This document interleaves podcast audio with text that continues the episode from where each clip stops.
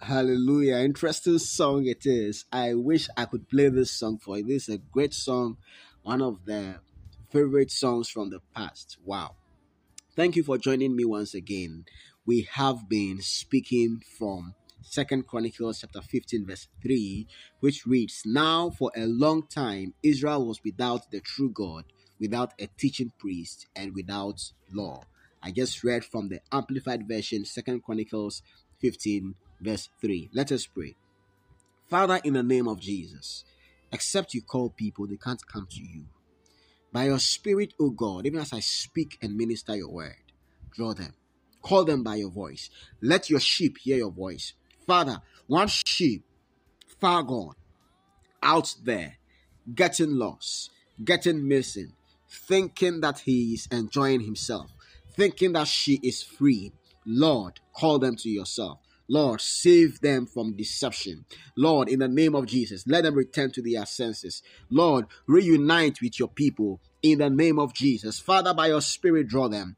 Even through these words, by your spirit, draw them. Even through these words, by your spirit, Heavenly Father, draw them to yourself. Let them know that, they are a sheep of your pasture. In Jesus' name, I pray. Amen. Now, we have learned that Israel was without the true God. Israel was without a teaching priest. But the third thing in that verse is that Israel was without law. Second Chronicles 15, verse 3 For a long time, Israel was without the true God, without a teaching priest, and without law. Versions says without the law of God. Other versions simply say without law. And in today's ministration, we are going to be looking at how Israel came to be without law and what it means to us. Now, beloved, don't don't don't think that this this description is very far from you and, and that you you cannot be in the position of Israel in this verse, because we have said that the authority of a teacher is the authority of the word of God. The only power a teacher has and the only audacity a teacher has to issue statements or to, to, to, to preach sermons is that he believes in the authority of the word of God, and the word of God is God. And we have said that, therefore, to deny a teacher, for instance, who is teaching the truth of God's word, is simply to deny God. And to treat God's word with contempt means to treat God Himself with contempt. That is why God told, Jesus told his disciples that if you go to a town and that town does not receive you, it will be more bearable for Sodom and Gomorrah on the day of judgment than for that town that does not welcome you. Because if the town rejects the disciples, the town has rejected God. And whenever we begin to despise teachers, we despise preachers, we despise men and women of God, whenever we begin to question the authenticity of the word of God, whenever we begin to question that why should our life be guided by some scripture? Why should our life be guided by some quotation? Why should someone be preaching to be, be preaching us? Whenever we begin to feel oppressed by the authority of God's word, we are in the process of denying God and we are going to become people without the true God, people without teaching priest, and people without the law. So Israel might have begun by rejecting God's authority over them. And if they began that way, then teachers were just a, a, an effect. If I can reject God, then the teacher who is teaching the word of God is just supposed to run away and hide himself.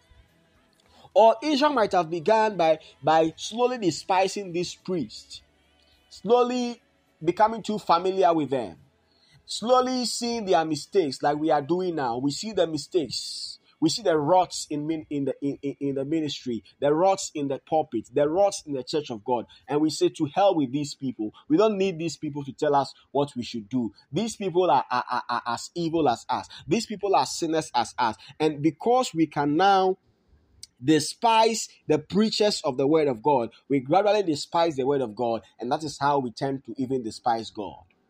However, it is, whenever we despise one of these elements, we are despising all three. There is the true God, there is the teaching priest, there is the law. If you despise the law, you will despise the teaching priest, you will despise the true God. If you despise the true God, you will despise his teachers, you will despise his law. If you despise the teachers of the law, you despise the law, and you are despising the true God. But what I want to bring our attention to is that the Bible says that when Israel rejected the true God and rejected teaching priests, they became people without law. They became people without law.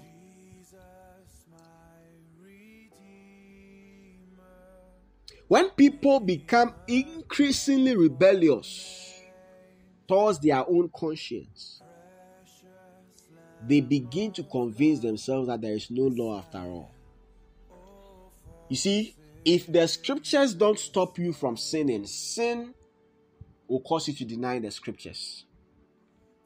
Because you can continue in your wrong path, you can you can continue in your sinful path until at a point you begin to wish that there was no law. You begin to wish that there was no judgment. You begin to wish that there was nothing to mark you by. You begin to wish that there was no box to keep you in. You begin to think outside the box and wish there was nothing to regulate you. You begin to wish that you were in a lawless world and in a godless world. And that is how many people become atheists and many people begin to deny the authority of scriptures and the authority of God over them and begin to cast doubt upon the the correct interpretations of scriptures because they do not want their sins to find them out. They are trying to to to to to, to ratify their sins. They are trying to make their sins acceptable. They are wishing away the laws of God. They are wishing away the rules of God. And then they say there is no God and there is no law. Because when we say that Israel was without the law of God, it means, for instance, that thou shalt not kill was no longer respected. It means that now, if I am angry, I can kill. It means that thou shalt not commit adultery was tossed away. It means that now, when I see a woman and I want her, I can go in for her, no matter who she is and who she belongs to, and whose wife she is. When I see a man and I long after him, I can go for him no matter whose husband he is. And so, an Israel without God or a people without the law of God are people who have very high levels of freedom. But what they don't know is that freedom without boundaries is actually captivity. Freedom without boundaries is a catastrophe. Freedom without boundaries. Any society that is built on freedom, boundless freedom, is a society of chaos. It's an uncivilized society, a society without order, a society where things are in disarray, a society of confusion. So no wonder the Bible says in Second Chronicles 15, verse 5, it says, during those dark times. He's describing a time where Israel was without the true God, teachers, and without the law as dark times. He says it was not safe to travel. Problems troubled the nation on every hand. In a New Living Translation. That's why some version says that they were without law and not necessarily the law of God. Because when people can throw away the idea of sovereignty, then they can also throw the throw away the idea of laws. There can't be law without the idea of the sovereignty of truth.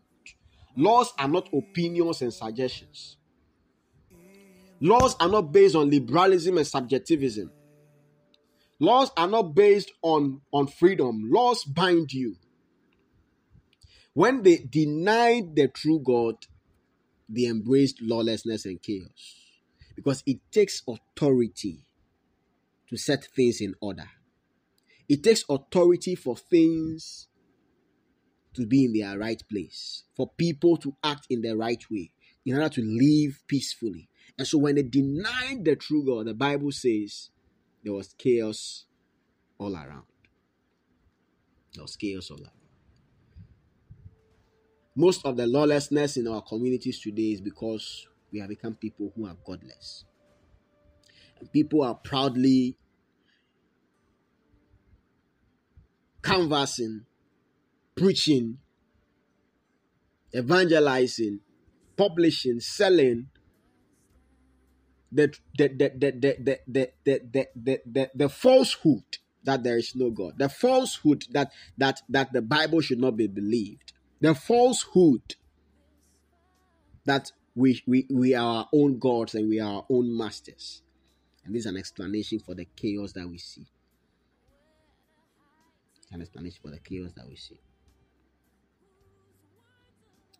When Israel rejected God's law, they wallowed in the dark. They crawled around and stumbled about.